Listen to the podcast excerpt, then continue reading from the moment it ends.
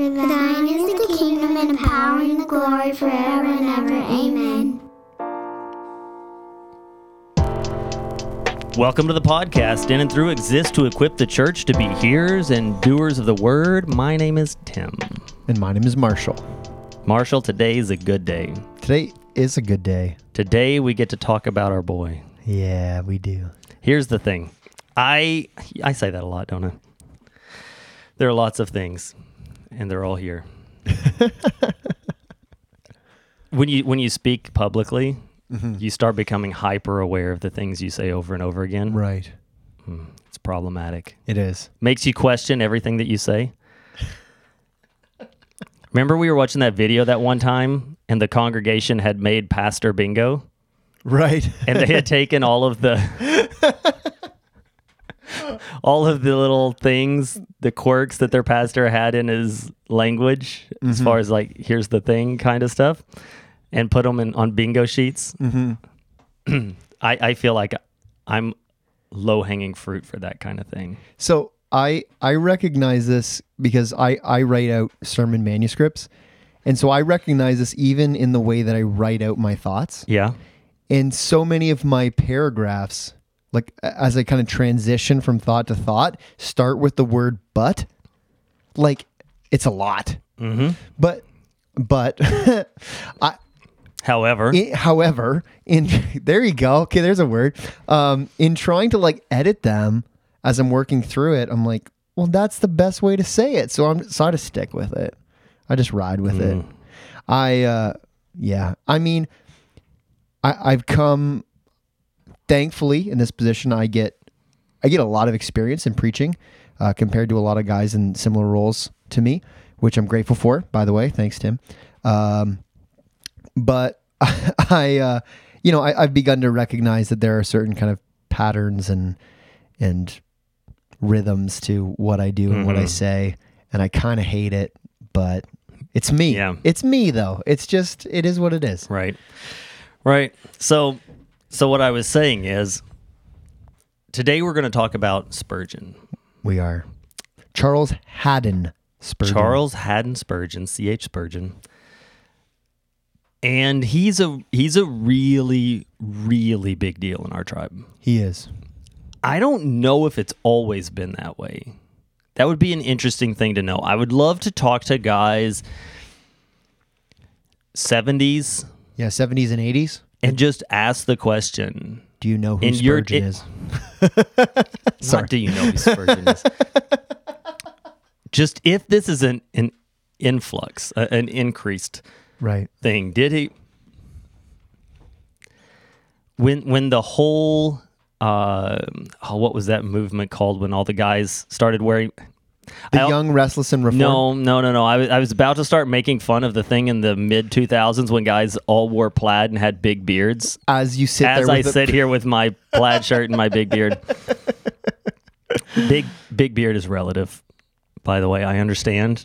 It's big It's enough. modest in, in many circles. It's, it's, a, it's a good beard. Uh, but I wonder if that was a bit of the rise mm. of... of that, right? Mm-hmm. Because that was that was a trend that kind of dug back into that. Um, hmm. And now, for the life of me, I can't think of what it was called. Yeah, I mean, I think, I think. Well, I'm, I don't want to give hipster. away hip. Oh, okay, okay, yeah, yeah. If the I hipsters mean, brought him back, strong. I think. I think um, there is probably a sense in which Spurgeon's popularity has increased. I would say in the last twenty years uh, amongst our tribe. Mm-hmm. Because of the kind of the Young, Restless, Reformed thing. I don't want to give away too much from one of our last episodes of the year, mm-hmm. but I think because Spurgeon is a particular Baptist, I think his popularity amongst Baptistic circles has probably increased somewhat. But I, I would like to think that, well, well, we even know, we, we got a link a little while back to um, a page of a pastor who was calling out Calvinism as heresy. Yes. Right? So someone right. someone was not entirely enthused with the way that you had described Calvinism, even though you wouldn't necessarily call yourself a, a hardcore five-pointer Calvinist by nope. any stretch. Um, but you were you were, you smelled too much like it anyways. Mm-hmm. And so they sent you this this link to this guy who called out Calvinism as damnable heresy.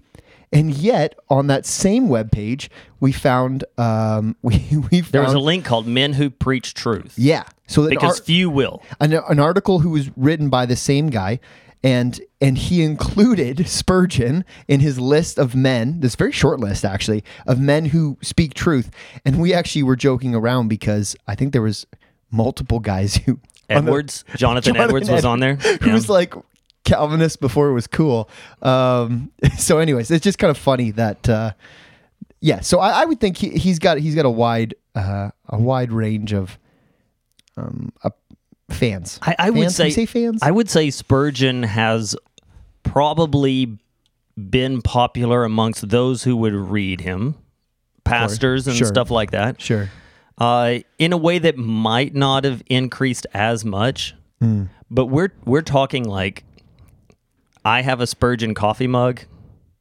I I saw this awesome Spurgeon sticker that I thought would be great on the back of my phone, mm-hmm. and I almost bought it, but I didn't. Not yet. Tim, the king of almost buying things. You know what? you, I, I've talked about it just briefly here. I don't think people understand the depth of this depravity, but my love for guitar pedals. Yes. Westminster Effects makes a reverb pedal called the Spurgeon mm. Hall Reverb, and it has a picture of Spurgeon on the front of it. I don't need a reverb pedal. I have those bases covered. I want to buy it just to have it on my board. Right. I have a pedal on my board called the Timmy that I have because it sounds incredible, but mostly because it's got my name on it. I would love to have Timmy and Spurgeon right beside each other. Wouldn't that be nice? It would be the only time we would ever be lumped together. Right. And I would have to be the one to do it. But it would still be a beautiful thing. You can you can go... I had a school email me one time, just in their blank blanket emails about people who have graduated with MDivs, would you like to pursue more education?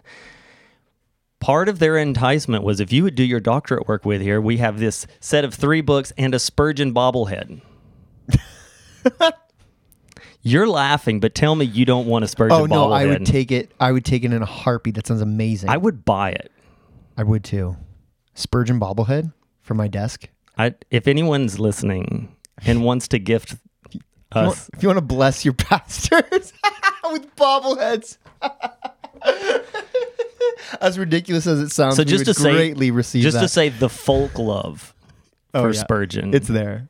Is, surely it wasn't always like this. Yeah. Oh, for sure. Yeah, no, I, I think you're right. I think you're right. So I want to I want to um, give, give the folks at home uh, a few more of the contemporary things that are going on during the life and times of Spurgeon, just to give people a sense of the greater, wider world. So in eighteen thirty-five to eighteen thirty-six, there's the Texas Revolution, which results in Texas independence from Mexico. The Alamo. Remember the Alamo. I've been there.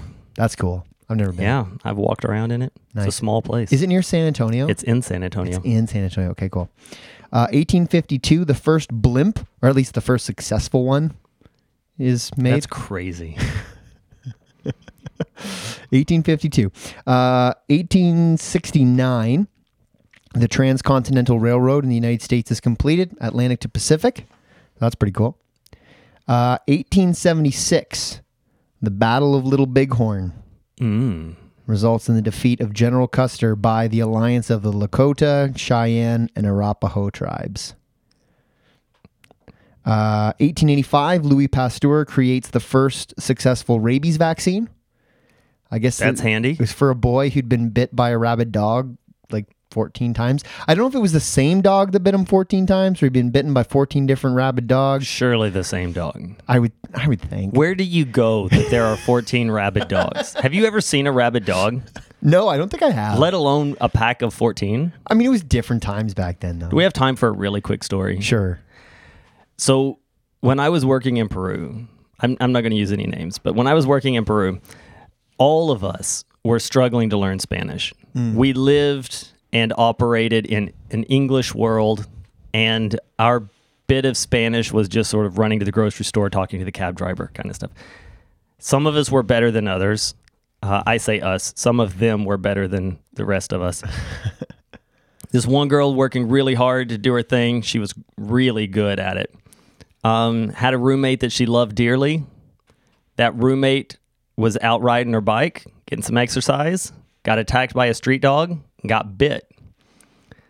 The other girl comes home, and the security guard at their apartment building stops her, quite concerned, mm. and tells her, your friend has been riding, uh, is at the hospital mm-hmm. because she got attacked while she was on a bike by a dog. Mm-hmm. And so my friend's like, well, what happened? And she says, she was bit.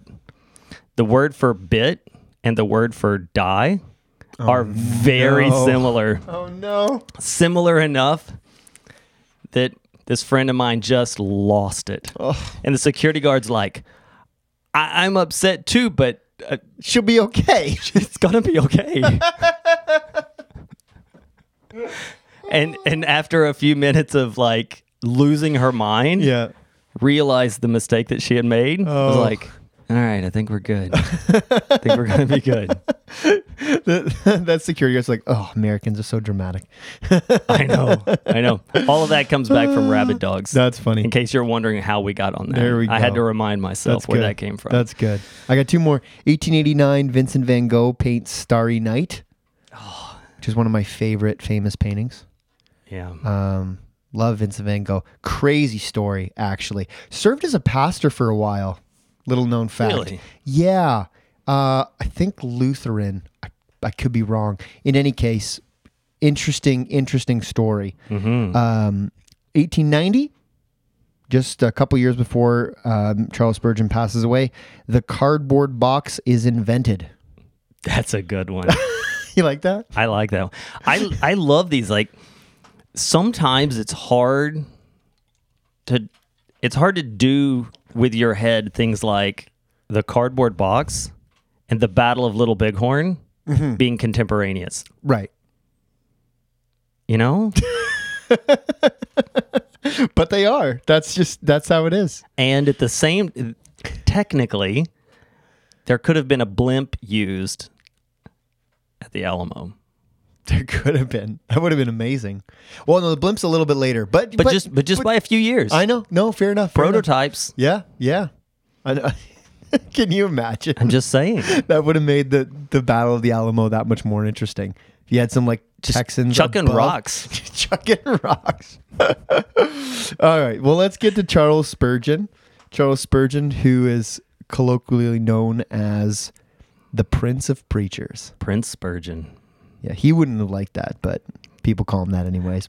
Yeah, I I, won- I wonder if it'd be one of those things where he'd been like, no, or if he'd have been like, ah, you don't have to do that. Because he was a funny guy. He was. He had a he had a sense of humor for sure. My my favorite story about his sense of humor, I heard uh, from um, ah, I can't think of his name. The Scottish guy who's in Cincinnati.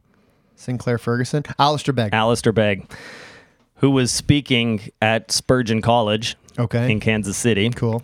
Uh, and he was talking about some interminglings that Spurgeon has with Dwight Moody, mm. who's a friend of his. Right. And Moody didn't like the fact that Spurgeon smoked cigars and was often telling him to cut it out.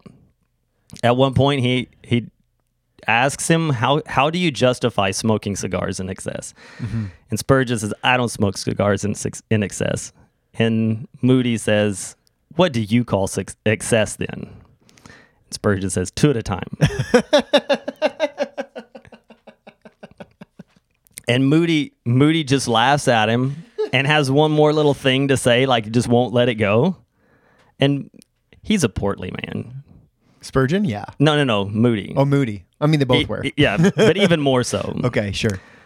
Spurgeon just reaches over and pokes Moody in his tummy. Doesn't even say it. Just pokes him in the belly. He goes back to smoking his cigar. Leave me alone. Fair enough. Hey, fair enough. Oh, man. All right. Well, Charles Haddon Spurgeon was born June nineteenth, eighteen thirty-four in Kelvedon, which is in Essex, so the south of England. Uh, born into a bit of a family of pastors, Uh, both his father and grandfather were nonconformist Congregationalists, so not part of the official Church of England, uh, but not Baptist either, which is mm-hmm. what Spurgeon will end up being. Um, he, he explains that some of his earliest memories come from looking at the pictures in these books that existed in his home, books like uh, Bunyan's Pilgrim's Progress and Fox's Book of Martyrs.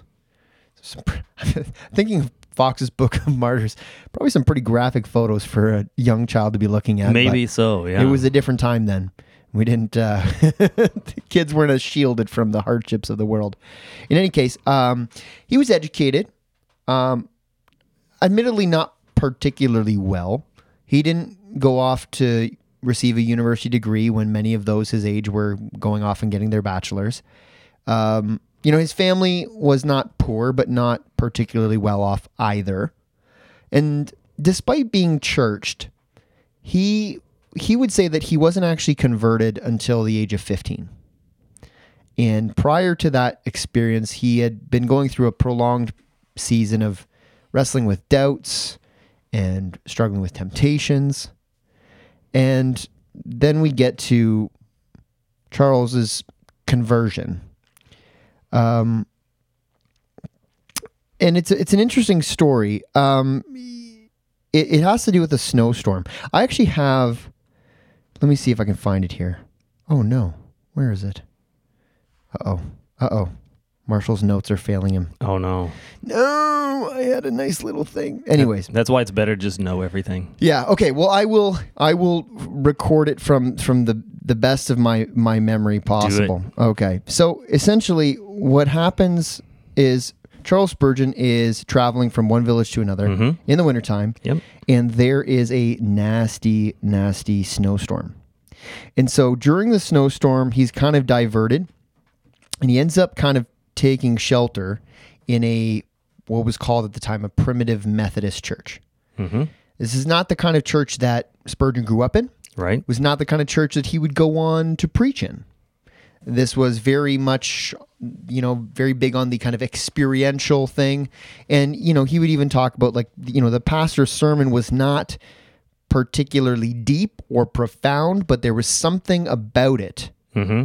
that caught him. The text came from Isaiah forty-five twenty-two. Look unto me and be ye saved, all the ends of the earth, for I am God and there is no one else. And the pastor just kind of repeatedly just implored with the congregation to look to Christ, look to Christ, look mm-hmm. to Christ. And it was in that process that um, Spurgeon would say he came to a saving faith in yeah. Christ. In his autobiography, when he recounts it, by the way, Spurgeon's autobiography is great. Mm. If I'm not mistaken, a lot of diary entries and things like that that were compiled by his wife. Yes. He didn't yeah. set out to write it. Yeah. Uh, but in his autobiography, he writes about the man and that moment, saying, I was saved in that sermon by a man who was an Arminian. Right. As all are in the infancy of their faith and understanding. Oh my goodness. Because the beauty of Spurgeon, Spurgeon is what we would call today a compatibilist. Right. The term didn't exist then. Right. It was only Calvinist or Arminian. Right. And so he would call himself a Calvinist. Yeah. I don't think he's taking, like, cheap shots, but maybe he is. I think he is, but whatever. I don't know. But he's charitable uh, in it. But it's he's, hilarious anyway. Yeah, yeah. Whether even even as an Arminian, you got to think that's funny. Yeah. Oh yeah. So after this experience, you know, he it's funny. He talks in his in his um, autobiography about his, you know, he continued to struggle with doubts and with temptations, but he felt this new sense of spiritual strength within the struggle. Have do you have to read that for school? His autobiography? His autobiography. Yeah. I had to read it for Baptist history. So I haven't done Baptist history yet. Okay. So I, I wouldn't be surprised. I have Dallamore's book on Spurgeon mm-hmm. and in my library. It's, it's pretty good. And I also have his Spurgeon sermons. I'm not flexing too hard, but you know.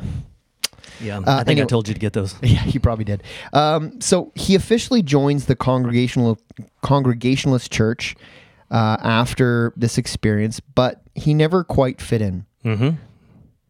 He didn't fit in because he had these Baptistic convictions. He had this conviction as he looked at the scriptures, that faith and repentance are necessary for baptism. And actually, he actually, in that church, refused communion. So he actually chose to pass up the Lord's Supper for several months until he corresponded with a nearby Baptist pastor, connected with him, mm-hmm. and then was baptized. And and immediately he gets busy with doing ministry work. And like, keep in mind, he's like fifteen, sixteen years old at this point. Like, he's young. Right. And he's handing out tracts, he's visiting people, shut-ins, he's teaching Sunday school, and he's very, very young. I mean, think of the fifteen and sixteen-year-olds you know in your life. Mm-hmm. Imagine them doing this. That would be sweet. I mean, that being said, people didn't live as long, and they probably grew up faster. But nevertheless, it's surprising.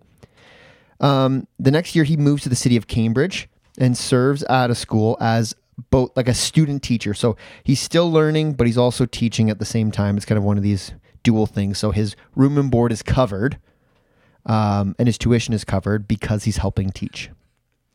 Um, and then what ends up happening is he he he kind of joins this group of lay preachers.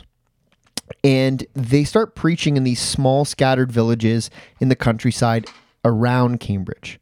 And he, again, he's sixteen years of age here. And he's, I mean, he's preaching in people's kitchens. He's preaching in people's barns. Like, he's just, he's going to these kind of far-flung communities that don't have established churches and preaching there uh, because they have no other access to biblical teaching. And probably a lot of them are illiterate themselves. And so it's not like there's anyone even among them within that community who can do that kind of work. Right. Which is pretty awesome.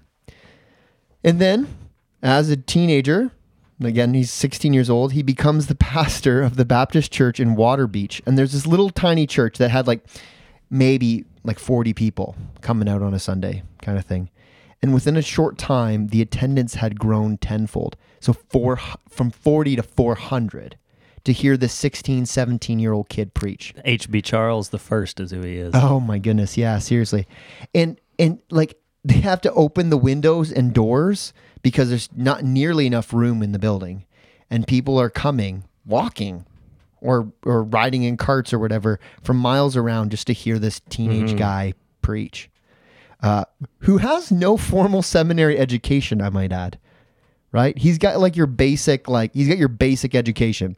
That's that's where he's at. No, no MDiv for this guy. No, no PhD in theology, nothing like that.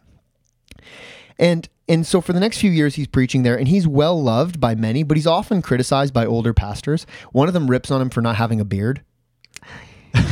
Which is ironic because Spurgeon ends up becoming known for his amazing beard later in life. Yeah, and, and the quote that everyone loves, right?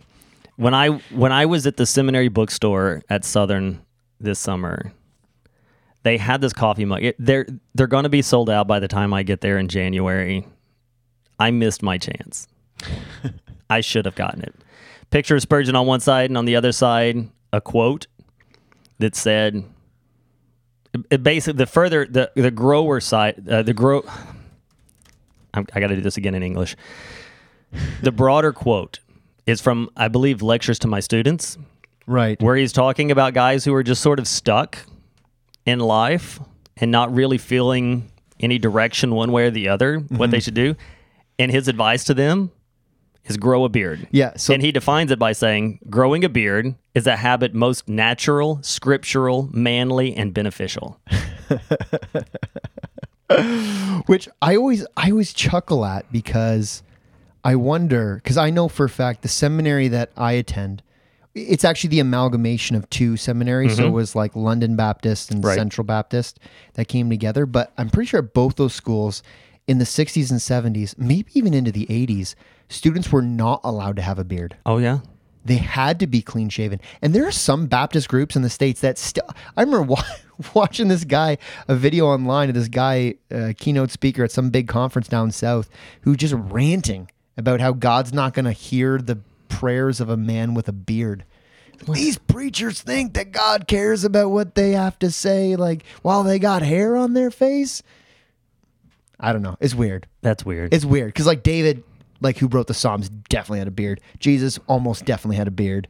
Pretty much everyone who wrote the scriptures had a beard. almost like I would go out on a limb and say, if there's any who didn't, I'd be well. There's charge in the Old Testament about cutting about cutting your beard, and trimming it. Yeah, yeah. Don't don't cut it all off. You can trim the edges of right. it, make it look pretty. Right, which but, assumes a beard that you have a beard on all of God's people. The beard is the default. Right. Default, yeah, facial. Yeah, yeah and, I, and I think people who hear that and they would say, they would ask questions of it, right? Is mm-hmm. it na- it is natural. It is natural. Scriptural? Potentially. Maybe that assumed Old Testament reference sure, is what he's sure, going with. Sure. Manly? We all know that to be true. That is true. Uh, beneficial? You might, beneficial. Mm. It's beneficial because it's natural, scriptural, and manly. And doesn't it, it's supposed to like keep the germs out or something? It's supposed to be like hygienic in a way, or catch them all and hold them there. I don't I don't know. know. Who knows? Anyways, uh, yeah, that's one of that's one of Spurgeon's famous quotes there. Yeah, and and, and Spurgeon's not like when it comes to giving advice. I, I always tell people that come to me like, listen, I'm not the kind of person that's just going to throw advice at you. Mm. If you come to me as your pastor and you're like, hey, pastor, I'm stuck on this thing. What do I do? I was like, if there's scriptural reason for me to say you got to do this, mm-hmm. I'll give you that. Other than that, I'm going to say here are the here are the boundaries, the scriptural boundaries. You need to make a choice. Right. Spurgeon wasn't like that. No. Spurgeon Spurgeon to give you his opinion. Oh yeah. He'd be like, grow the beard, man. Yeah. You need a beard. Do it. Yeah. I'm yeah. He's more confident than I am, I guess, in those things. Yeah, so he caught the attention of many, and he was asked to serve as the pastor of the New Park Street Chapel in London at the age of nineteen. This was a famous church. It was formerly pastored by Benjamin Keach, John Gill, and John Rippon, who are essentially like, that's like the particular Baptist Mount Rushmore of England. Yeah, John Gill. John Gill's big deal. Mm-hmm. Yeah, great commentary writer. Um, it was the largest Baptist church in London at the time, and it had been kind of dwindling in attendance for several years. So I think there was a bit of motivation to bring this young guy in, kind of breathe some fresh life into things. Um, his sermons quickly become famous and begin to be publicized.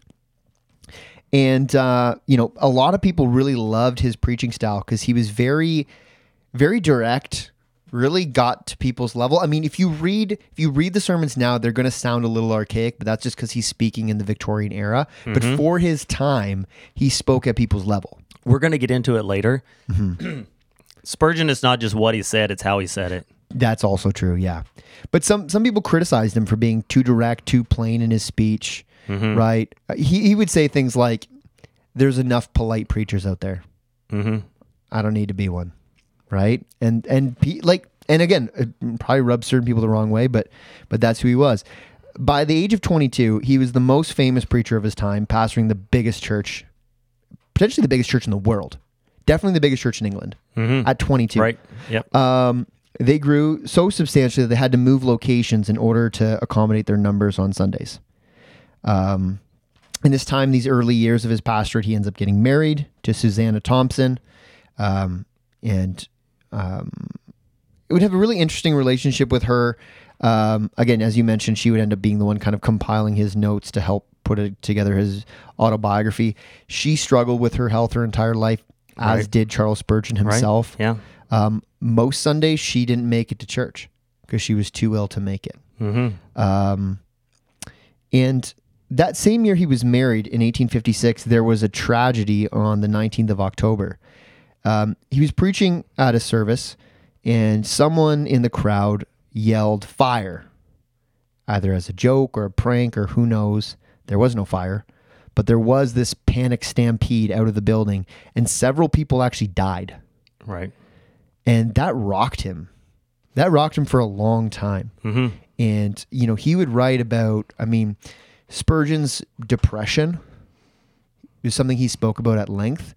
You know, and, and I think this might have been one of those experiences that might have triggered some of that for him. He would, he would, you know, he confessed to like sometimes just like for no reason at all would just start crying. Yeah, I think it's worth pitching a tin here for a bit. Sure. It would be easy to look at Spurgeon as the as a superhuman. Right. In part because we've just, the human heart longs for human heroes. Sure. And we we want to take people like Spurgeon and make them something more than they are, because we need to believe that that exists. Sure. Right? Uh, and and the interesting, Spurgeon, Sp- people are doing this with Spurgeon like you've been laying out, even in his time. Spurgeon didn't see himself that way. No. For all the success he had, the, the booming voice, and when, when we talk about a, a booming voice of a preacher who could just command an audience, there's an incredibly famous story of a janitor becoming saved at a... Not, yeah. Spurgeon wasn't even preaching a sermon, he was doing a sound check. Yep. Literally walks into an empty room and does the equivalent of mic check, check, mic, but there's no microphone, so he's just sort of yelling to see what the acoustics of the room sound like. How loud am I going to have to be tonight? And just quotes a bit of scripture. Mm-hmm. Guy in the back sweeping the floor just breaks out into tears and mm-hmm. becomes a follower of Christ. Yeah. Right? Just... With and you'd like to be like, oh well, this is just sort of the thing of legends that develop. No, that's a verified that's a verified thing. Yeah, uh, it would be easy to take all of these things and just say like, let's just throw him up on his pedestal and leave him there. Mm-hmm. Spurgeon wouldn't have done that. the The greatest insight we have into Spurgeon's struggles, particularly with depression, is his autobiography. Mm-hmm. So when When people, I don't want to talk about this too much right now. Sure, sure. Because what I want, I want to at some point in this talk about the dilemma of Spurgeon, mm, in, mm. in kind of the way that you were saying about the beard thing. Sure. But I think there are others. Um, one of the dilemmas that I think needs to be addressed is there are a lot of Christians who will tell you if you deal with things like depression, you struggle with faith. Right. And part of that is on you.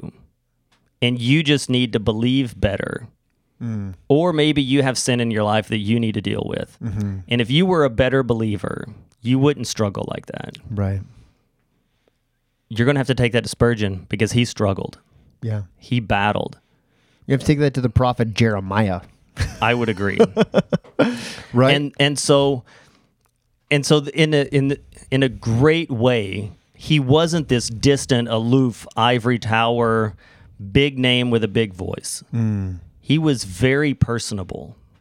He was very accessible, mm-hmm. and and wanted to be that way. Mm-hmm. Uh, a couple of times, even to the point of wondering if he should even continue, right? Because things were getting too big, and he's just like, "It's too big. It's too big for me. Maybe it's even distracting away from." The Word of God itself, when you have this whole celebrity sure. pastor thing, um, but that was that was a real thing to work on. So I would I would say to your, to anyone listening who struggles with those kinds of things and thinks less of themselves, no, history's full mm-hmm. of great men and women of God mm-hmm. who struggled with those same things because yeah. surprise, they are also human. Right. I think yeah. I think the the distinction that people need to get in their minds is like is things like. like mental illness, for example, are not necessarily a result of your own personal sin. They are a result of sin in the broad sense, mm-hmm. because sin broke the natural order. And so mental illness, just like any illness, is a result of the brokenness of our world, but you don't gotta, like, that's not necessarily your individual responsibility. Yeah. Right? And so it's something that we should not accept as being what God's original plan for humanity was. Like we don't like it's not it's not within his design. It's not mm-hmm. the way it's not the way we were originally made to be.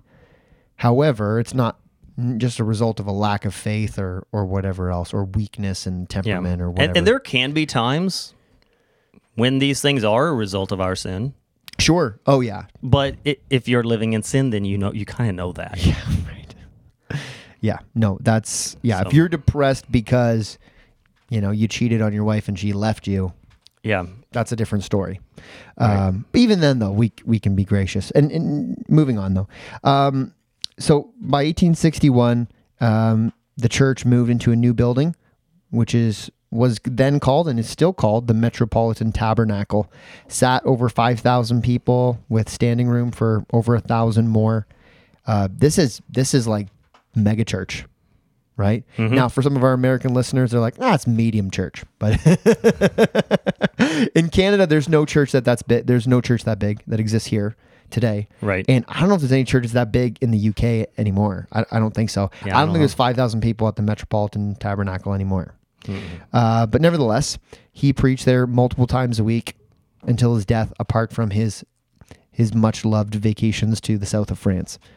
Um, his preaching, so in his preaching style, he was one of these guys, so he wrote full manuscript, but then only brought a little n- note card with some of his notes with right. him into the pulpit. So he'd write it all out, and then he'd kind of distill it into one little bit of notes, and then he would take that with him. Mm-hmm. That's what my preaching prof does and what right. he's encouraged me to do, and I'm not quite ready yet. But. Yeah, I, I spoke with him, Doctor Rick Reed. Yep. At uh, at Heritage. Who's part of the Metropolitan Bible Chapel, but in Ottawa, Ontario. Yeah. Previously, anyways. Uh, I guess it was a month ago now. Okay. That I was there at Heritage, and I was talking to him about that. And we were talking about preaching styles, and he was asking me about how I prepare and mm. what I take up on the stage with me and that sort of thing. Uh, but yeah, he he was telling me that he, he didn't compare it to Spurgeon, but the way he described it reminded me a lot of Spurgeon. Mm-hmm. And and I think maybe we'll just trickle these out. I, I think this is another one of those conflict moments. Okay. Yeah. Where, where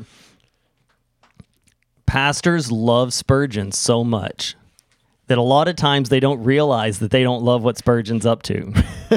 It's true. But they claim him as their own in the same way modern Reformed guys love to claim C S Lewis, who was had nothing to do with Reformed theology. But they'd be like, well, maybe he was a little more than he realized he was, and try to bring him into the camp kind of a thing. But the the current thing is, if you're not doing expository preaching, mm-hmm. you're doing it wrong. Yeah. Right? Like, you got to go through a book of the Bible, verse by verse, section by section, and lay it out. Mm-hmm. That's predominantly how I preach. Mm-hmm. It's not the only way I preach. I don't think that a person preaching a narrative or a topic is doing it wrong and mm-hmm. get up and walk out. Right. These guys that are all like, if you're not if you're not expositing a, a passage, you're not doing it right. Mm-hmm.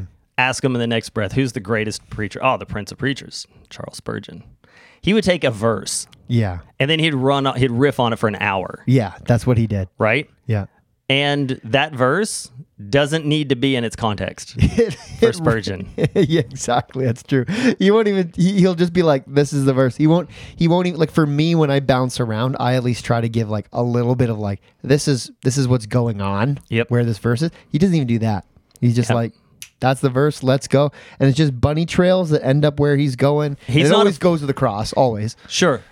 He never gets into heresy, no, no, or no, heterodoxy, no, no, anything no, no. like that. He no, always, he's solid, but he's not afraid to say, "I read this thing in the Old Testament, and it reminded me of this modern day situation that our church is in, and I'm going to speak to that." Right, right, and just just grab this and drag it over and plop it down, and do an incredible sermon. And like by the end of it, you're just like mind blown right. at what this guy was able to work up from this.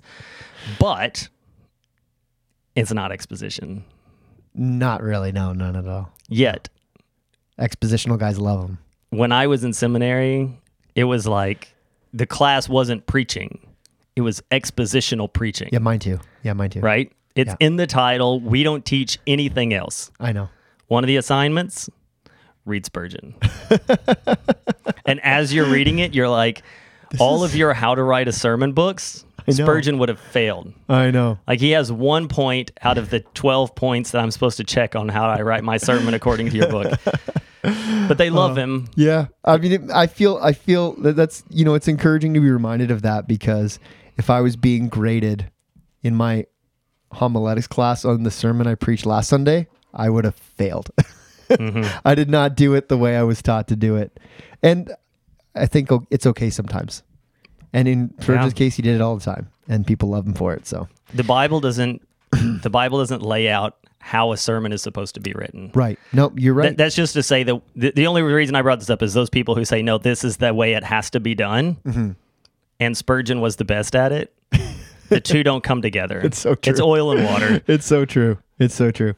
Um, one of the other things he did is he he never gave altar calls. Mm-mm.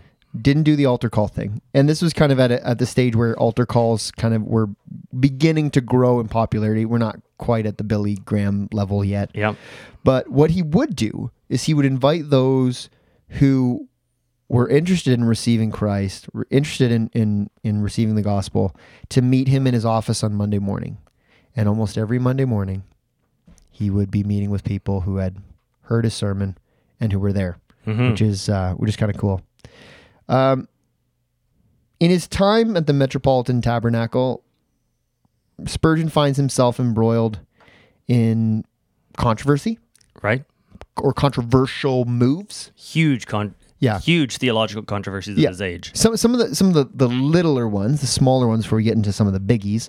Um, you know, he was he supported um, Hudson Taylor's China Inland Mission, which was interdenominational in focus, and so some of his Baptist brethren kind of poo-pooed on that because they were partnering with people outside of the Baptist fold. Yep. Right? It was it was much more tribal at that time. The denominations were much more tribal. Yeah, and and even in that, there's some Keswick influence in some of the Inland Mission stuff. Yes. Which would be considered a heterodoxy. Yeah, it wouldn't be great. But nevertheless, Spurgeon gave him money, supported him. He was uh, he was all for for the work. Um, he went after the Church of England over the doctrine of baptismal regeneration. So the idea that born again through the process of baptism, through mm-hmm. the sacrament of baptism, as the, the Church of England would call it, um, which, I mean, that was a big deal. Right? This is the established national Church of England. And yes, like religious liberty has been around in England for a long time, but nevertheless, like, you know, you're going to get some targets on your back if you go after the Church of England, because going yeah. after the Church of, Church of England is going after the monarchy. Yeah. Just because, to define it, baptismal regeneration mm. is you are saved because you got wet. Yeah. Yeah. Right. You can believe all you want, but until you're baptized, yep. it's not effective. Yep. Yeah, that's the stamp. That, yeah, but the, the biggest the biggest controversy that he got involved with was not with the Church of England, but actually primarily with other Baptists, right? In something that was called the downgrade controversy, right? And there's there's a lot of culture that comes around this. Mm. We talked about the formation of the Baptists in England, and about how, when the Baptists first begin, there's a sort of blend of what we would call the general Baptists and the particular Baptists. Right. Some a lot of commingling. Sure. Those who are Reformed versus Arminian, right? This starts to split. And as the split, as as time moves on, the split widens. Mm-hmm. It doesn't narrow. And, and it doesn't even run parallel. People don't just sort of like be like, "Well, we found our lane, you found your lane. Let's let's just each do the thing." And no, it, it gets worse and worse. And so, in Spurgeon's time, a lot of the Calvinistic camp, the particular Baptists, become very Calvinistic, right? Hyper Calvinistic, sure, sure, right? And the general Baptists become general to the point of universalist. Yeah, super liberal, right? Super universalist. And so so in the time of Spurgeon, we see pastors saying things like, "I refuse to preach the gospel publicly, lest it would fall on the ears of the reprobate." Mm. Because it's too beautiful a story for those ears that would never. God is going to save whom he is going to save, and he doesn't need me to preach the gospel to do it. And so I refuse to preach it publicly, mm. right? On the other end, it gets into sort of like, what are we here for, right? Like, all roads lead to the same place.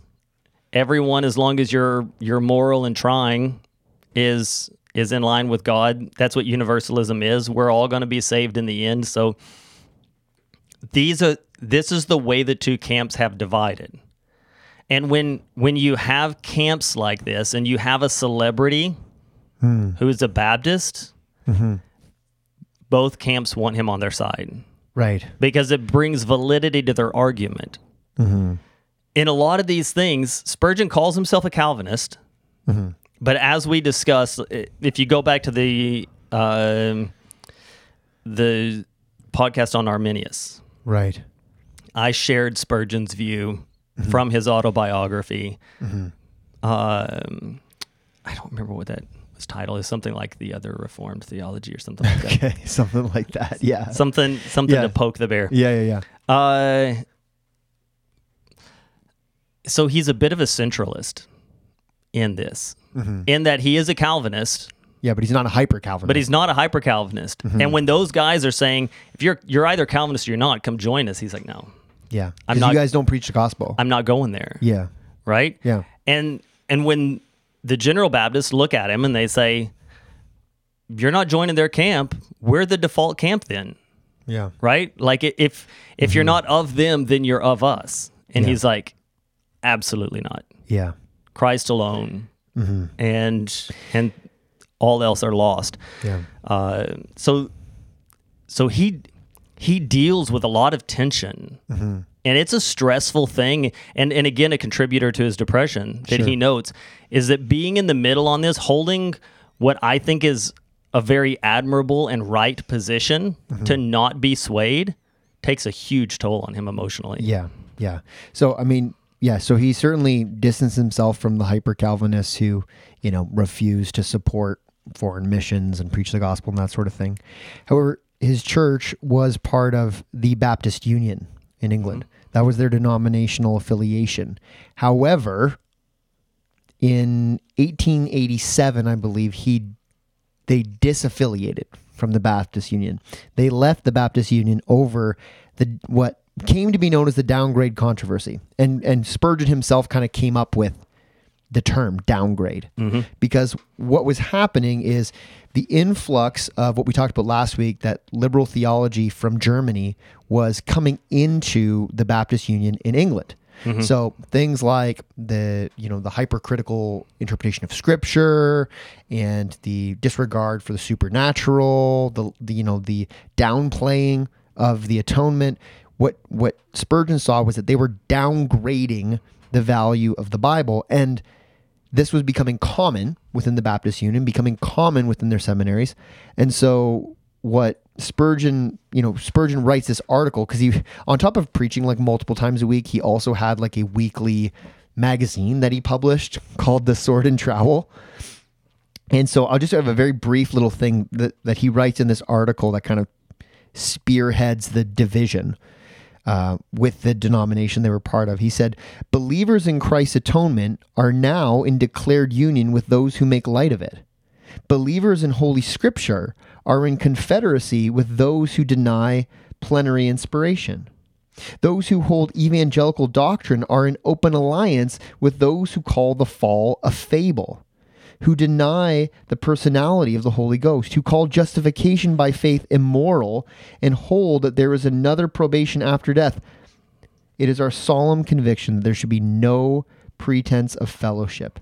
Fellowship with known and vital error is participation in sin. And so he was pulling no punches there. And what Spurgeon is doing is essentially saying, we can't be in a denomination with those who don't believe the Bible. Mm-hmm. Right? Right. And I'm not in the camp with the guys who are so Calvinistic, hyper-Calvinistic that they won't even preach the gospel. I'm not doing that thing, but I'm not I'm not going to stay in this denomination of, of people who see the Bible as less than, who have downgraded what the Bible is to them. I have friends who have made that exact same move within the last twelve months here in Canada for yep. the exact same reasons, mm-hmm. also from a Baptist denomination. Yep. Yeah, it's by the way, it's happening a lot actually. Did you know that the Metropolitan Tabernacle still produces The Sword and the Trowel? That's amazing. I had no idea that was true. You can subscribe. Wow. Can, with an e subscription if you like. Okay. Also, it turns out Founders has a podcast called The Sword and Trowel. Yeah, I say I say a little boo on that. Like, I mean, you can be a Spurgeon fan and all that kind of stuff, but that's taken and it's still published. Let it go. Yeah, I mean, beyond that, I mean, so Spurgeon also got involved in other difficult subjects. Uh, he openly opposed slavery, uh, strongly opposed the owning of slaves. And for that, he actually lost support from the Southern Baptists mm-hmm. for a while. And so his, you know, sermons that were published would actually be sold. um, and circulated. So they, it hurt his pocketbook to take that position. Um, and he received threatening and insulting letters as a consequence for that position. Now, thankfully, the Southern Baptist Convention of the United States is no longer pro-slavery. We're talking, this is a long time ago, pre, uh, you know, pre uh, Civil War. But nevertheless, you know, he took that, he took that position. And, uh, you know, and, and was willing to kind of suffer the consequences for it, right? Like, he was not about, he was not about saying things that he did not believe were true for the sake of unity. Right. You know, he was, he was, he was for unity insofar as it could be built around truth. And in fact, it's interesting because there, there are quotes of his where he talks about having a greater degree of fellowship with certain Presbyterians rather than certain Baptists. Mm-hmm. Because he's like, okay, so we, we're divided on, you know, church government and, you know, and baptism, but at least they open up the Bible and believe it. Right. Right? Like, at least these, these people from these other denominations actually believe God's word is God's word. And I can find fellowship with that in spite of our differences. But yeah. some people who's, who have the same, you know, the same word on their church sign are miles and miles away from right. where they're. Booth, uh, the founder of the Salvation Army. Yeah. Uh, friends with Spurgeon. Yep. Um, he Spurgeon le- lectures, letters to my students, mm-hmm. lectures to my students. I don't remember right now which one it is. Uh, but he talks about learning, even even though he has called out the Church of England, he talks about learning from them when he's teaching people. You don't have to pray spontaneously all the time. Right. Some, in fact, he likes to say things like, sometimes I wish I hear people pray and I think I wish they would have given that a little more thought ahead of time. Yeah. No, it's like, it's so write a prayer. Yeah. What what harm are you going to do? There's nothing wrong with that. Yeah. Yeah. Yeah. God doesn't need you to stumble over your words in order for it to be heartfelt. Oh, I and, but love that it. But that again, that's just kind of who he is, where he just sort of rides in that center, mm-hmm. where he says, "I'm not going to be owned by a tribe, mm-hmm. and I'm going to I'm going to take all of these pieces, I'm going to examine them individually, and I'm going to do in each instance what I feel convicted to do." Yeah. Um, that resonates hard with me. Yeah. Yeah. And I, I feel like I, this is, so here's the thing. Sometimes you just want to take your heroes and you'll be like, man, we're in lockstep. Right. Right. Because that puts you at par at some degree with your heroes. Uh, but I, I'm that way. Mm-hmm. And so when guys get all tribey and they're like, yo, yo, and I'm just like, nah, I, I can't go there. Mm. Uh, sometimes you end up you end up standing there by yourself because yeah. you're not a part of either group. Mm-hmm. Spurgeon did it too. And uh, so I always always got that to go back on. But at the same time, I wouldn't say that I'm always with Spurgeon. No, no, so, yeah. So it's not like it's not like the whole world would divide and there would be Tim and Charles Spurgeon. Right. And nobody, nobody else. We would both be standing alone looking at each other like, hey. Yeah, no. But I think the idea of of of standing firmly on on what is true, right? And and not getting caught in the politics, not getting caught in the prevailing winds of culture one way or another, mm-hmm. you know, finding fellowship where fellowship can be had and having, having the wherewithal to step away when it's time to step away. Mm-hmm. You know, there are, I, I've talked to so many guys in Baptist churches that are part of a different group than us that, that are feeling that. And yep. they're like, we don't know what to do. And I'm like, I think you do know what to do. You're you just, just afraid to yeah. do it. And like, and again, it's a big deal. And it's easy for me to say that on this side of the dividing line. Right. So like, I don't want to, I don't want to be overly critical or judgmental of those guys. It's a hard path to walk. And there's a lot of factors at play. Yeah. Cause there's also, there's also the notion of being a part of reform. Right. Yes. And kind of fighting from within. Right. And like, and I, I applaud that if you're, if you're able to do that. Mm-hmm. Um, but yeah, I, you know, really resonate with, with Spurgeon as well. He died at fifty-seven. His health was not great. It never was great, um, but continued to decline. He was able to get away for, you know, pastoral furloughs or sabbaticals or whatever you want into France to kind of improve his health, although he often continued working and writing commentaries and the, and the like while, while he was away. But eventually at, at fifty-seven, he he passed away. And when he did, the outpouring of love and support at his funeral was, it was an event in the city of London. Um, there were thousands upon thousands of people who came out. There was a massive funeral procession. They had to bring out extra police officers just to kind of control traffic and everything as the pr- procession went along. And, you know, he's he's let he's left a legacy, right? He's left a legacy of of what, you know, dutiful Christian leadership is. Uh, he's left a legacy of, of faithfulness in the midst of theological divisions. He's left a legacy of what it means to pour into others. You know, he he, made, he formed a pastoral college and devoted a ton of time into the next generation of leaders, um, some of whom, you know, even made it away across the Atlantic into Canada after learning underneath of him. Spurgeon was, you know, this fantastic example in many ways, not a perfect man by any stretch, but but faithful and gifted and um, and funny, which I love.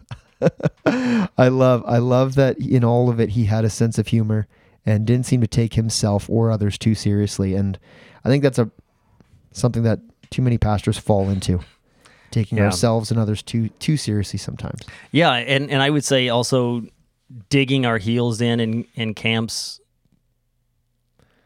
where where it's not necessary. Sure. Yeah. And, and this will be my this will be my last. You think you love Spurgeon, but you would also kick him out of your group. Uh, like you said, the Southern Baptists had a real problem with Spurgeon, mm-hmm. that they are no longer pro-slavery uh, means that that's water under the bridge. Sure. Another thing that Spurgeon dealt with in his time were the teetotalers. Right. The teetotalers are are those people who are a relatively new group. At that point, yeah. By the way, as a surprise to, to many, uh, of people who are like, drunkenness means consumption of any amount of alcohol, period. Mm-hmm. Mm-hmm. Being from the Bible Belt, that's what it is there today. Mm. Teetotalers, right? To the point that we still have blue laws. Hmm. In Arkansas, dry counties, and and you know, no alcohol on Sundays, kind of stuff. Right, right. Uh, Spurgeon wasn't for that, mm-hmm. and he wrote about it. He talked about how, you know, there's a difference between drunkenness and the consumption of alcohol. Mm-hmm. The argument of new wine and Scripture is not really founded. Right, it's not uh, grape juice. And and so. For him to have a bourbon and a cigar in his study while he's working on a sermon mm-hmm. was just how he did it. Right. Right? Mm-hmm. Um, and made no apologies about it. The Southern Baptists have five or six major seminaries. Yeah. One yeah. of them is in the Kansas City area, mm-hmm. uh, Midwestern, mm-hmm. an incredible seminary. Mm-hmm. They're... Bible college under the seminary is called Spurgeon College. Yeah. They paid to have Spurgeon's study cataloged, broken down, shipped, and reconstructed on their campus. It's crazy. His study built, rebuilt freestanding in this huge museum with his desk, his pulpit, and the cigar wow. that was on his desk wow. inside of a glass case.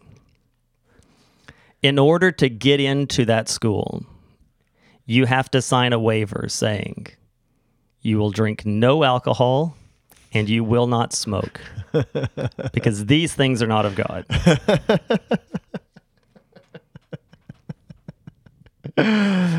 You know what I think, Tim? I think a lot of those rules are going to go the way of the no beards allowed in the seminary.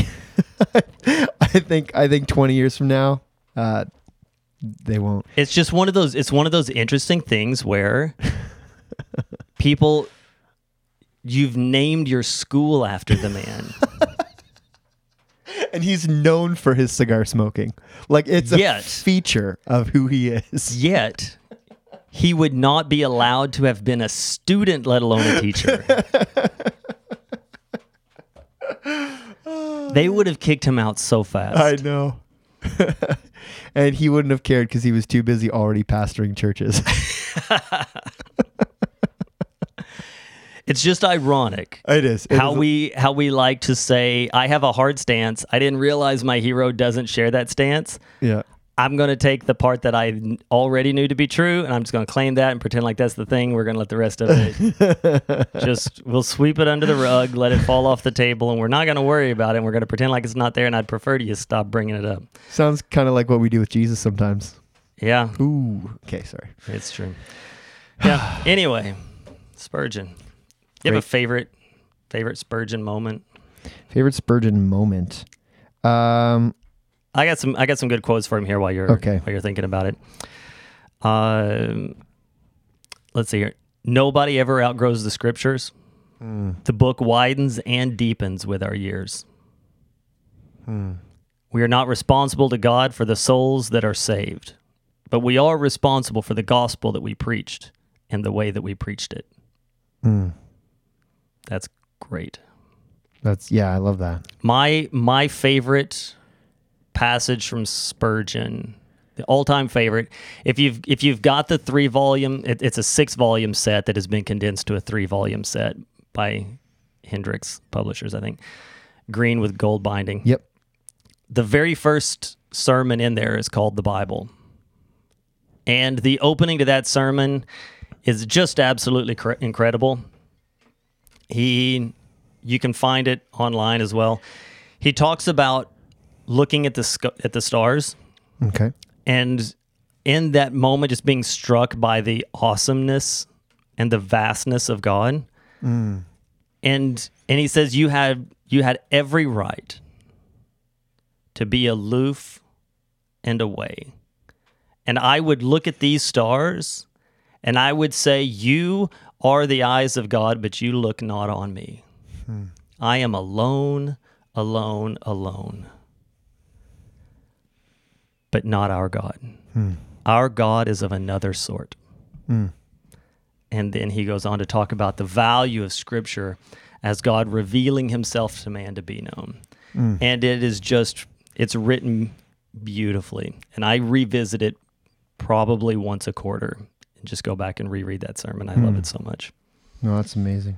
Yeah, I mean, for me, I think my favorite story, you kind of alluded to it, but I'm going to just kind of read it out here. This is this is in eighteen fifty-seven when he was testing, not testing the mic because there was no mic, right. but testing the positioning of the pulpit in the Crystal Palace and uh, trying to figure out where they should set things up because there was twenty-three thousand plus people who came to hear him preach, and he did it without amplification.